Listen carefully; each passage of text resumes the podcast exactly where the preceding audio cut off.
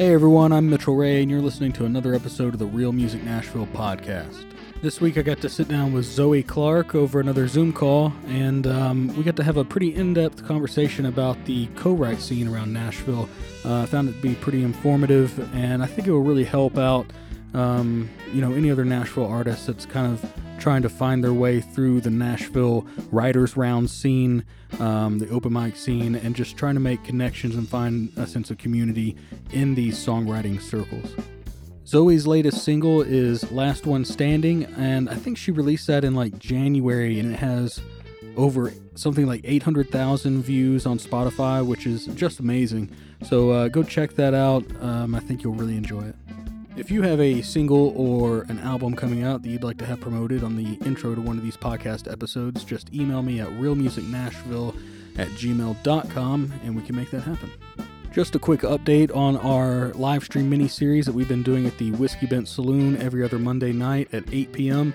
Um, the very last one of those is going to be March 15th. Our booking has come to an end with Whiskey Bent, but we will be continuing the live stream series from Real, Mas- Real Music Nashville Studios um, and that will still be with the Wilson brothers, and they will be doing the booking for that. I may throw an artist in every now and then, but it's mostly a country gig, so uh, Chad Wilson will handle the booking on that. But it's pretty exciting because we're going to be starting our live stream series out of Nashville's uh, Real Music Nashville studio for the very first time. Um, so that's going to be fun. We're going to, there's talks about possibly a limited audience, socially distanced with masks. Um, we'll see how that goes. But uh, so the 15th of March is the last show at the Whiskey Bent Saloon. That's 8 p.m. to 11 p.m. And then on the 29th, we will do our very first uh, uh, stream from Real Music Nashville Studios or studio. I only have one studio. But um, so we're really excited about that. And be on the lookout for more of these live stream type events. We're currently looking for venues around town to expand our live production part of Real Music Nashville. Uh, we're going to be putting together more live streams as soon as we can book venues around town. But as for now, uh, we'll just be streaming out of our podcast space. All right, that about does it for updates, promos, and plugs. Um, let's get into the episode with Zoe Clark here, and we'll transition with a clip from one of her singles called Cave. Closer, closer,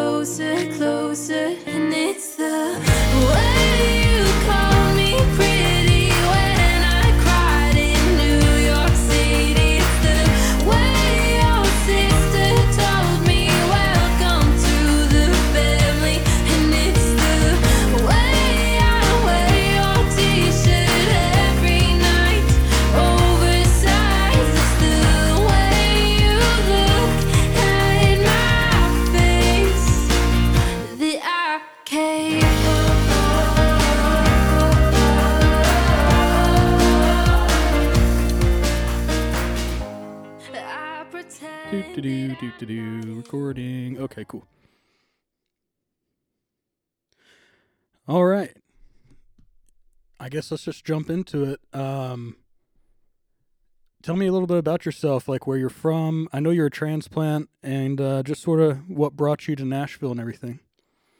Yeah, so I'm originally from Connecticut. Um, and I came to Nashville for the songwriting and for the music. I actually right now attend Belmont University. I'm a senior. It's my last semester as a songwriting major. So it was really the songwriting program that pushed me to be down here. And I've been here for almost four years. Okay, so it was specifically um, Belmont, and were you looking for uh, a, a music school? Um, for those listening that don't know, Belmont is a very prestigious uh, college in Nashville that almost focuses specifically on music, or at least that's what they're well, very well known for. Yeah.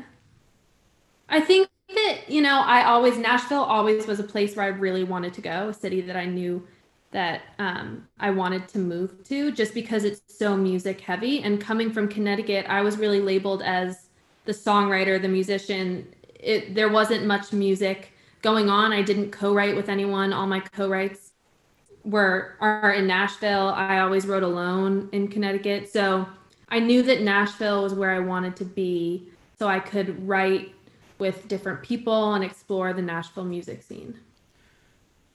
So uh, coming to Nashville, you say you're you're writing with um, multiple people, and uh, so did you kind of get sucked into?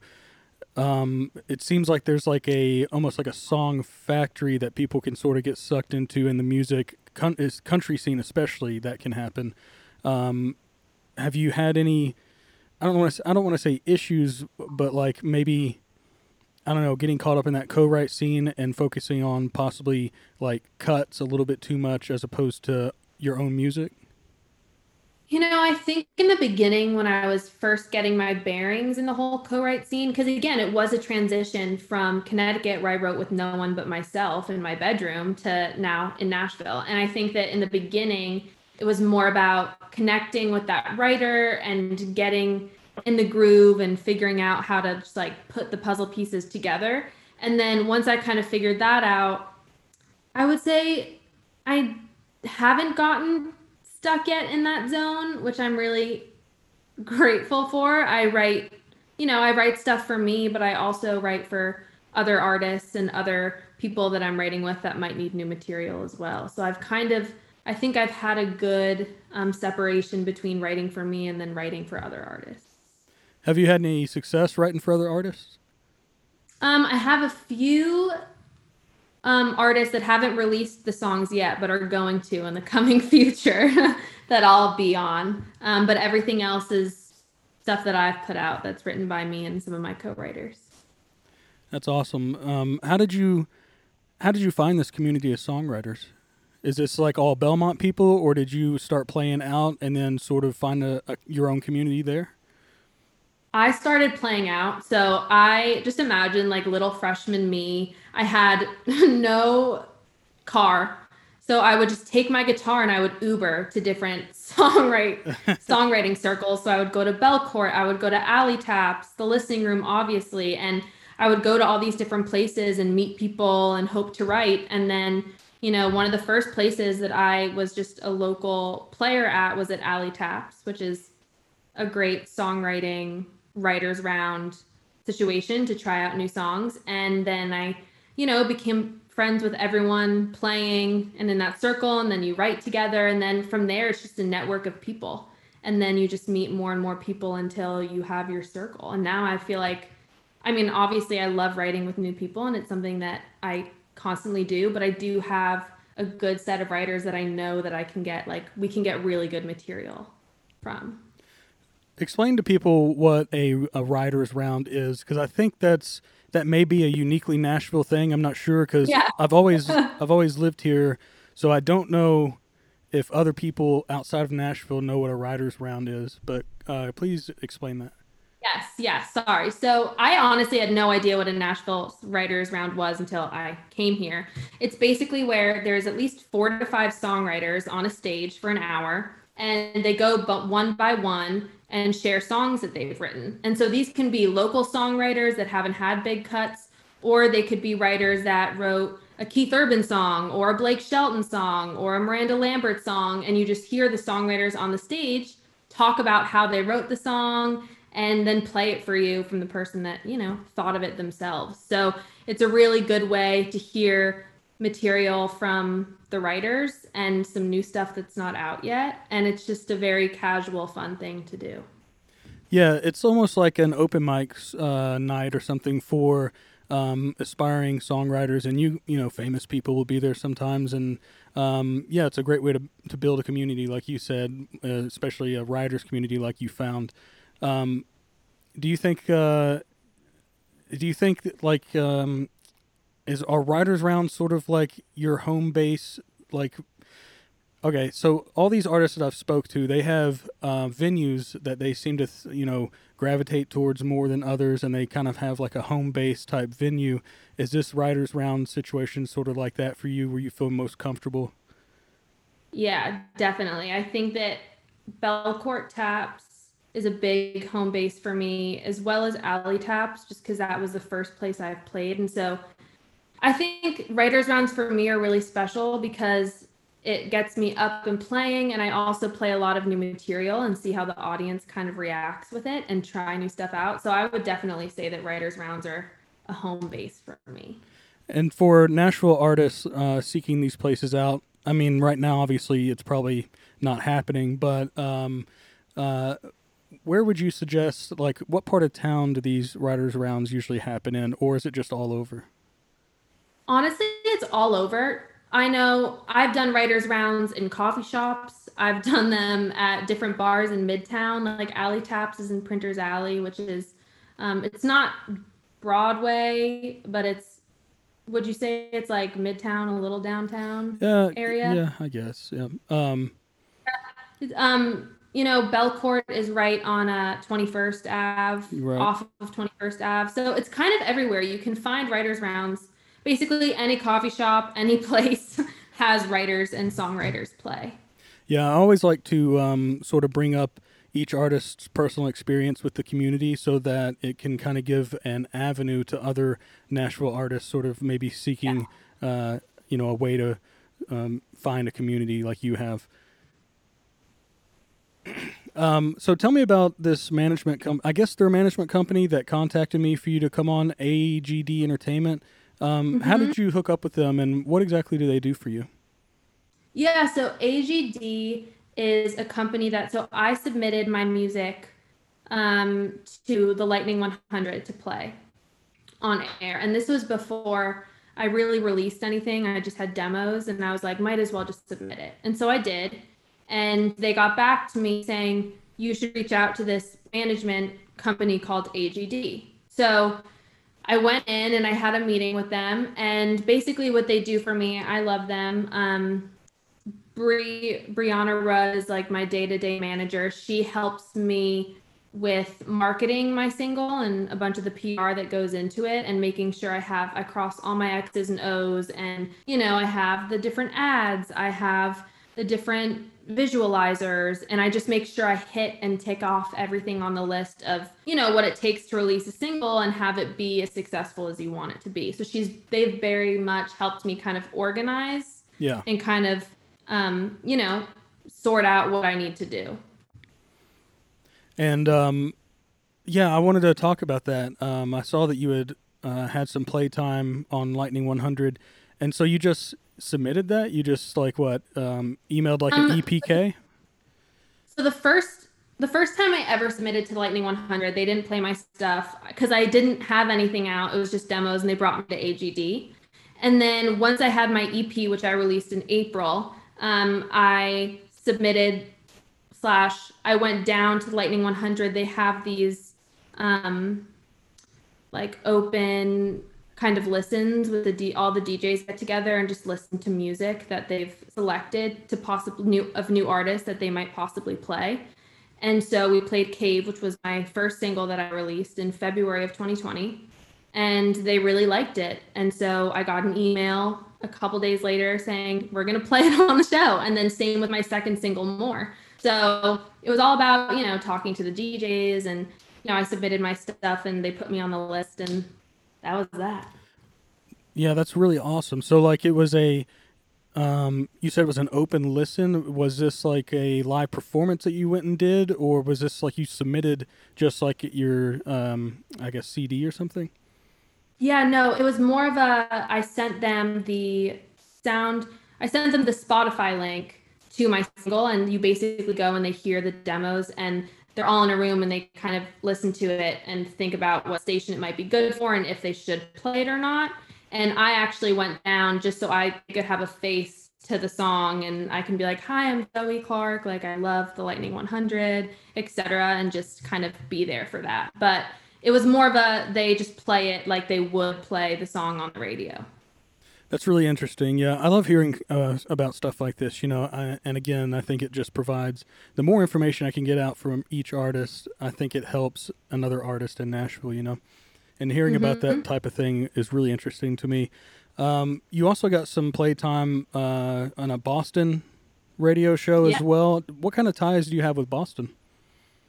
So, I mean, I'm from Connecticut. I'm from the New England area, and my family and I, you know, we have family down in Boston, and we, you know, love Cape Cod and, you know, going to the beach and things like that. And so, you know, Boston is one of those places that I would always go to every summer and listen to the radio. So I really wanted to submit my stuff to them. And 92.5 The River in Boston really liked my song Cave and played it, and it was really it was really cool.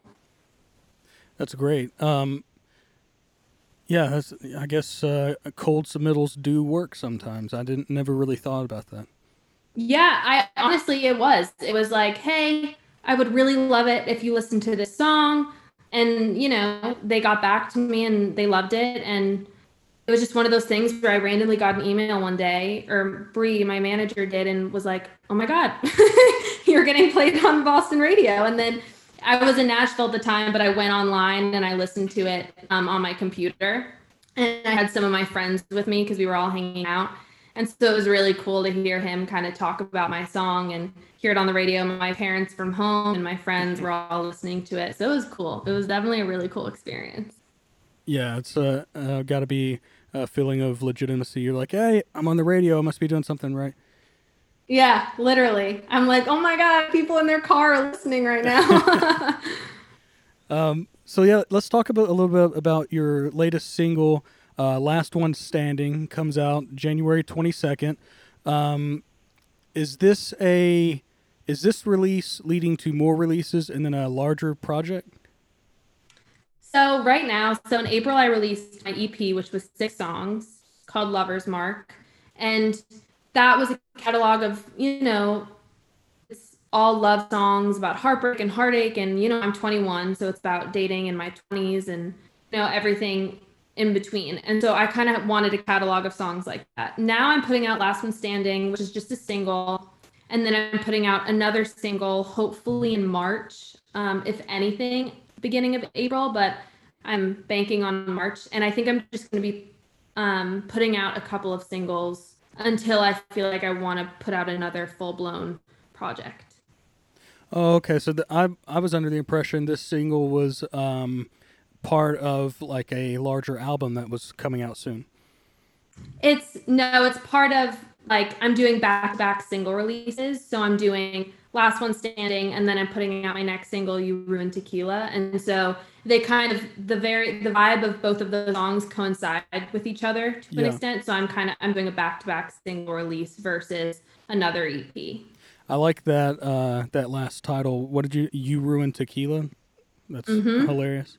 Um yeah so talk to me a, bit, a little bit about the contrast like you were just saying in these um these singles that you're about to release it, it seems like your first album, like you said, you were 21. You're writing about like what 21 year olds write about, you know, romance and love and everything, and uh, especially this uh, last. Um, I'm sorry, the uh, last one standing.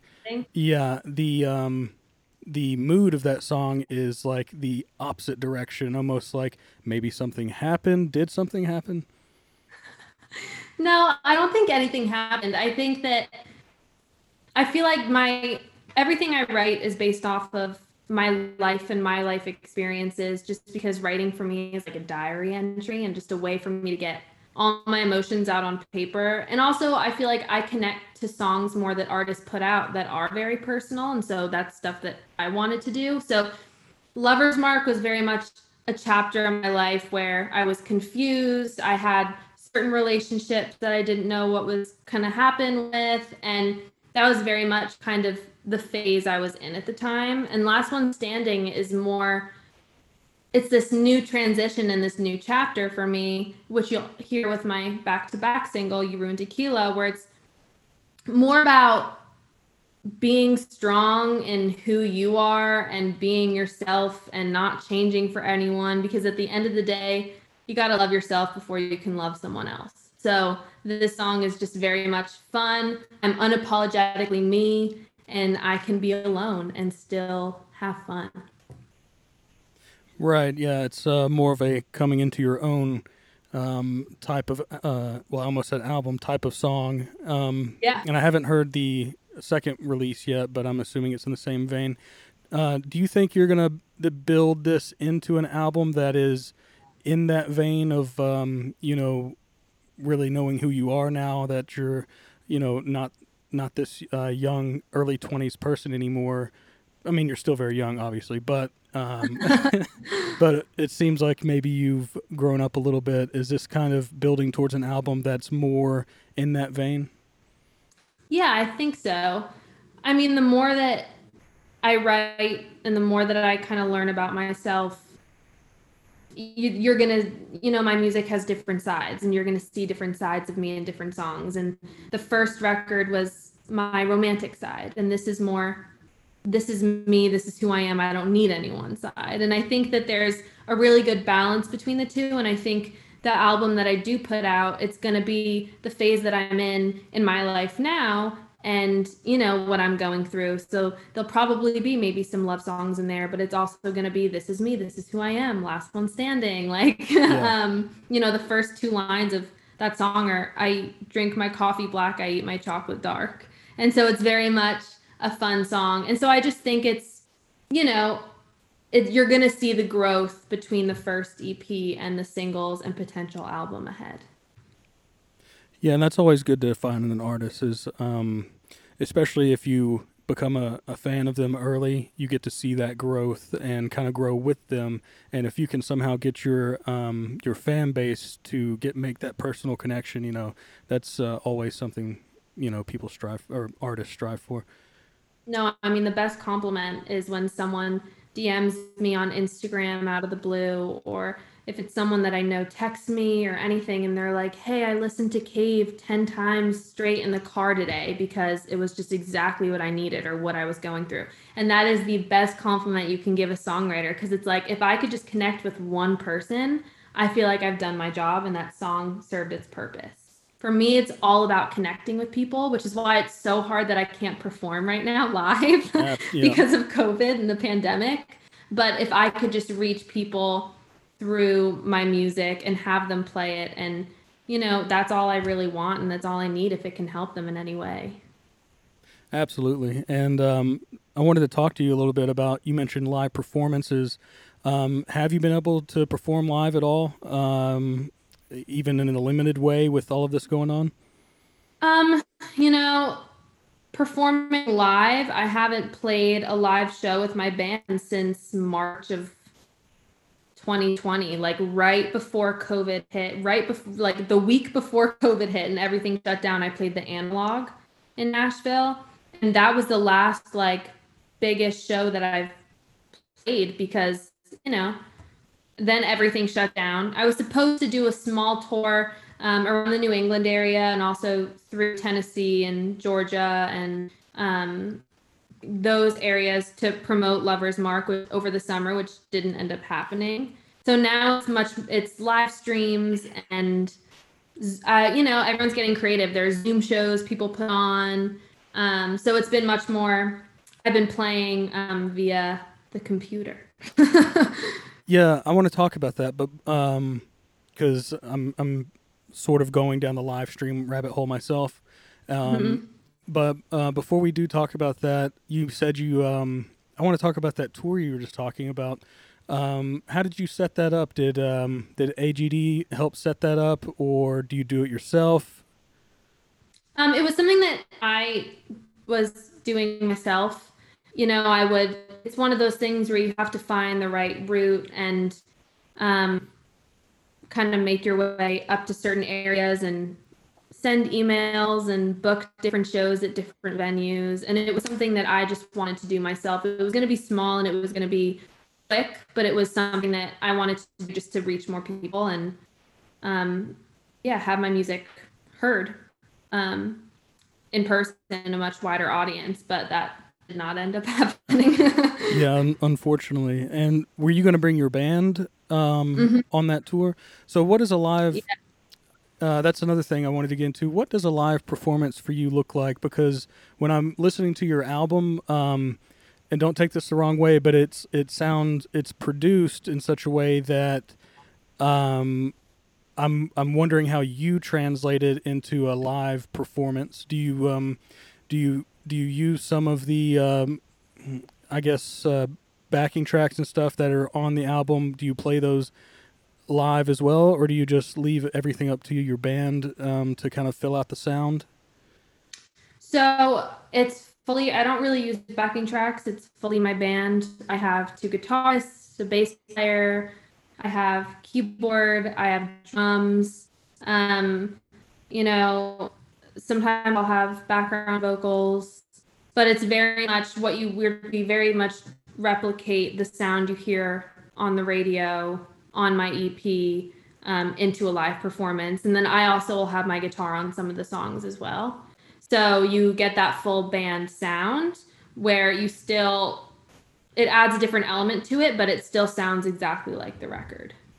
That's that's really great to hear because um, sometimes when you hear some of these albums that sound uh, almost like they like the artist might not have their own band, you know, um, and then they just get up there and hit play on their laptop and then strum along with it. It's like you don't get the full ex- band experience, you know. And I'm really glad to hear that you bring a full band, and I bet it sounds amazing. I'd love to hear it sometime. Yeah, no, I love. For me, like a full band is so important because when I watch my favorite artist play, I love hearing the sound in full, except instead of like over a computer monitor or exactly. a speaker. I think it just adds another element, and it's fun, and you can you know play with your band members. And and last when we played last one standing we had like a fun solo where each of the members would go around and do their own little riff. And it's just fun and it's different. And you don't get that if you just do the recording. Like if you just want to hear the recording you just listen to the song you know? If you want the full experience you have the band. Absolutely. And um, are you close with these uh, the people in the band um, are there any other songwriters in the band that uh, you can co-write with? Um, how did you meet these people? Just uh, I'd like to hear about your band and, and sort of if you guys write together.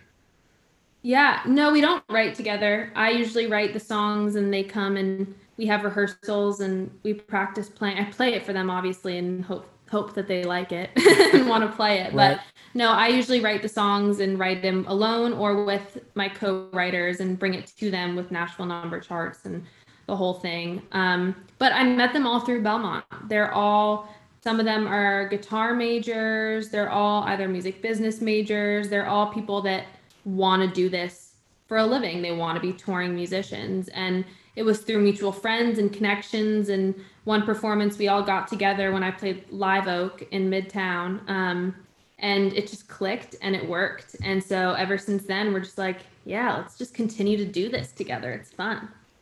That's great. Yeah. And yeah, Belmont is full of uh, just like budding professional, your future professional musicians. So, you know, you're going to find the best of the best there to play with.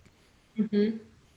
Um, and it's good when you you know, have a connection with them outside of music and you're friends with them more than just being in your band because it also adds another element to the performance as well. And so having people from Belmont on stage with me, it's comforting and it's fun and it's like a team behind you and I really like it.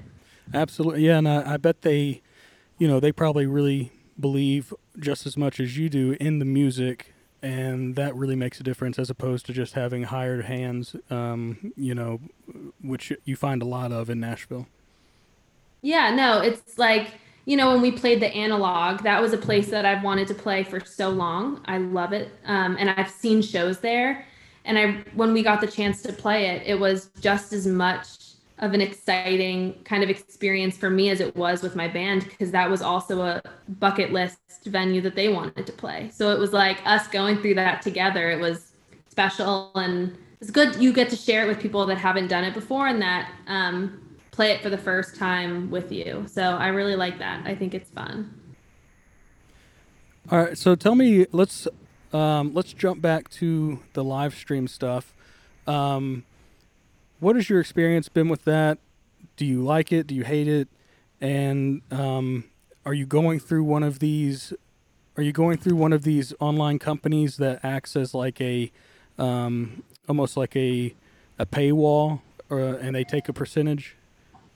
Well, so the live streams that I've been doing have either been um, I've been asked to do them with friends, whether they set up a situation and I just came to play, or um, Instagram lives, Facebook lives. It's just been more of a collaborative experience with other artists and taking over their Instagram pages or you know, I never set one up myself. I've just played on them. So there might have been, you know, they might had to pay to get the website where you could buy tickets, but I'm not I was just I've just been one of the one of the acts on them. But it's been fun cuz it's you know, you get to it's more of a casual, you get to talk to your friends, you get to talk to other musicians that you know or that you've heard of and you get to play. I mean, it was weird at first because again, if anything, I want to do it live. Like I want that person on person like experience. But right. if anything, you have to get used to it. It's like co-writing over Zoom. That's something that you also I had to get used to because I was so used to like that, you know, the energy in the room when you're writing with someone new. So it was all something. It was, you know, you just gotta learn. You just gotta learn to like it, and then it becomes normal. Yeah, that's an interesting one that I've I haven't thought of is co uh, co-writing over Zoom. That must be uh, you you must really have to get used to that because just like with a live performance, you feed off the energy of the crowd, and when you're co-writing, I'm sure you feed off the energy between each other, and that's got to be difficult with a screen between you. You know. It definitely. Again, it was at first because again, it's like you get you gauge the room when you walk into a write and you get to feed off of their energy. And when you say a line that's really great you get that excitement of like oh my god that was such a good line or we should use that. And it's just much more of an i guess i would call it like an organized process. Like there's much more you you your writers walk around the room. It's just much more of you know i feel like a more of a personalized experience over Zoom, it was definitely weird because at first there'd be lags. So like you, they would play an instrument and then you would like three seconds later hear it. um, and you know, you had to feed off of each other online, and you know, kind of gauge the energy over Zoom. It was weird at first for everyone and every songwriter that I've talked to. We've always kind of talked about like okay, I had to write today. It was kind of weird because it was over Zoom. I feel like it could have gone better if it was in person. But everyone was going through it at the same time and like learning how to write on Zoom. So you didn't really feel weird doing it because everyone was new to it. And so everyone was kind of figuring it out. So we were all kind of figuring it out together. And now it's just something that, yeah, I wish that more of my writes were in person, but you got used to the Zoom thing and it's not as bad as you as it was in the beginning now that you have now that you have had COVID, we were talking about this before we started the program. I've just recently gotten over it as well. Now that you have those precious antibodies, can you have you used that as a pitch? You're just like, hey, you know, fuck this Zoom thing. I've got antibodies, man. I'm not going to get you sick. Just come over and we'll write in person.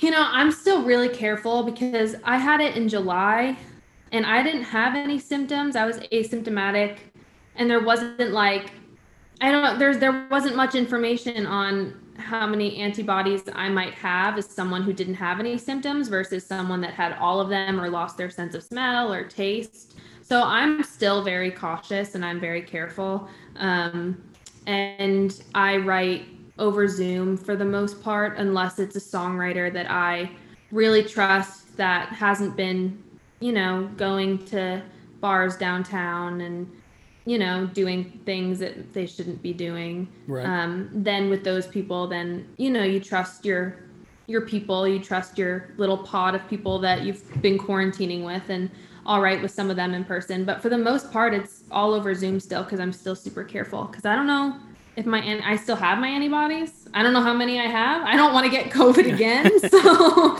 I'm like better stay away and be careful. Well, for the moment, I feel sort of like Superman that I can just like, yeah, go ahead and cough in my face. I'm fine. can you say that again? Sorry, you cut out. I couldn't hear you. Nothing. I was just making a dumb joke. I was saying I feel like Superman with my antibodies. but um, so tell me a little bit more about your writing process. Like when you're writing with these people, do these songs just sort of come out very easily, and then uh, uh, like with the harder ones, if a song is not just immediately there, do you try to flesh it out more, or do you just immediately just skip? You're like, okay, this isn't working, skip it and go to the next thing. You know, I think every process is different and every write you go in, it's different. I have on my phone, I have uh, on my notes, I have just a list, like a crazy long list of titles that have come to me, lyrics that I like, or, you know, I saw a couple of words on a store and I was like, whoa, that is a really cool term or a really cool phrase. And you put it down. And when you go into a write, it's very much like a therapy session for me, if I'm being honest. I'm like, this is what's going on in my life. this is what we need to write about. I need to sort this out. I need to feel better once I write it. Other times it's like you go through your list and you're like, these are some things I have. They have a similar list where they go through different phrases and usually one stands out where we're, we're both like, ooh, that. I like that. Let's write based on that. And yeah. you kind of dive into it not all writes are you come out with a perfect song. A lot of writes that you have are, you know, good, but songs that you don't release. Um, but you definitely either sometimes they come to you and you write a song and I've written like last one standing I wrote with Autumn Bicey and we wrote it in an hour and a half um, which is pretty fast because usually you schedule writes for like three to four hours right. um, other rights, it takes the whole time. Other times you just get a chorus and you just got to flesh it out and continue to kind of work it out. It really depends on i think the energy in the room and the idea. And if it's something that you're in your you and your writers just like can't really get behind you just switch ideas pretty fast. Um, or you end up with an idea that you like and then you end up writing a completely different song and you're like how did we go from this to this? But it works yeah, I guess it's all um, just all in the moment, and you have to be able to pivot as things develop. Um, I really appreciate you uh, uh, coming on here and sort of talking about uh, your process and how you've made it through Nashville and sort of coming up in in the music scene because I think it's very helpful for other artists um, to sort of hear everybody's story, and it's one of the reasons I'm doing this podcast. Um, before we end, could you please just uh, you know plug everything that's going on with you and your uh, singles coming out and just where everyone can find everything? Yeah, so my single "Last One Standing" is coming out January 22nd, and you can pre-save it, which always helps on Spotify, Apple Music, you know, any um, streaming platform, my song's there and the pre save link is there. You can find me on social media. I'm most active on Instagram at Zoe Clark Official. Um, I'm on Twitter, I'm on Facebook, same name, Zoe Clark Official. You can find me everywhere. Thank you so much, Zoe. And this has been a great conversation. And the way I've I've been ending these podcasts is, um, like I've mentioned a hundred times throughout this uh, particular episode. Um, I want this show to help Nashville artists, and that's why it's Nashville based specifically. Even though it's so mm-hmm. niche that it sort of hurts me in the in the process, but I wanted this to be Nashville specific. And so, with that um, kind of in mind, um, what I've been asking every artist uh, that I talk to to do is to recommend one other Nashville based artist for the listeners to go check out. Ooh, another Nashville based artist. Um, listeners should check out my friend Lauren Weintraub. She is all over TikTok. She's blowing up TikTok with her songwriting skills. So you should definitely be on the eye out for her. She's incredible.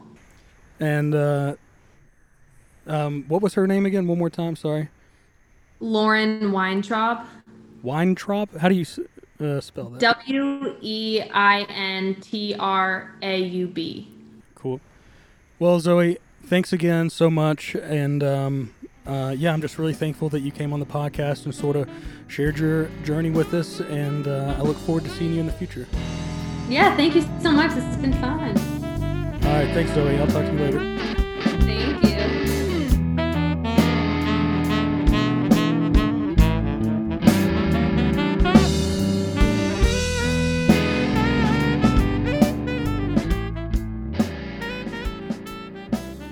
right, and that is the episode with Zoe Clark. Again, I just really appreciate her coming on and being on uh, the podcast and sort of giving us a rundown of her experience uh, with the co write scene in Nashville and just sort of what that process is like. Don't forget, March 15th is our last live stream from the Whiskey Bent Saloon. So come check that out. And if you can't uh, be there in person, the live stream will be on our Facebook page. Check that out. The details and links will be in the show notes. And we'll end the episode on Zoe's latest single, Last One Standing. Um, again, check this out on Spotify. It uh, had a crazy amount of views in a short amount of time. So just check that out and show her some support. One, two, three. I drink my coffee black, I eat my chocolate dark, and I throw up a little bit when I see couples in the park saying, I love you, babe. She's hopping on his back. No, I don't, I don't, I don't, I don't love like that. I'm drinking day old wine. I spend my nights alone, and all these guys are asking if my friends are single, and if so, if I can hook them up, if I'll be their wingman. No, I don't, I don't, I don't, understand why bitter ain't sweet. Why it's better to be settling and settling down, cashing in and selling out. Why did everybody get so soft now? Everyone is butterflies and downpour dancing. I think I'm the last one standing. My shirts are oversized. I'm playing 90s grunge, and I might tell a guy I like him, but that's only if I'm drunk. I might take shots real fast, but I take love real slow. No, I don't, I don't, I don't, I don't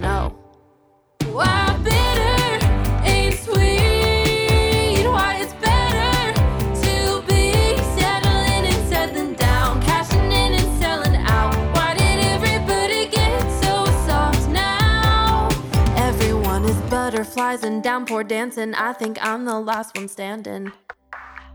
If I say those three words, damn sure I'ma mean it. If I bring a guy home, it's for a damn good reason. When I'm walking down the aisle, no way I'll repeat it.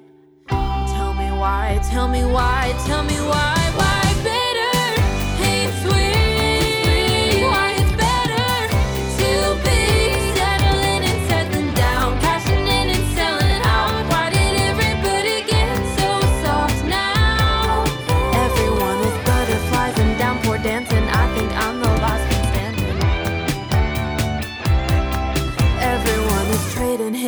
For the Hamptons. Maybe I'm the last one standing.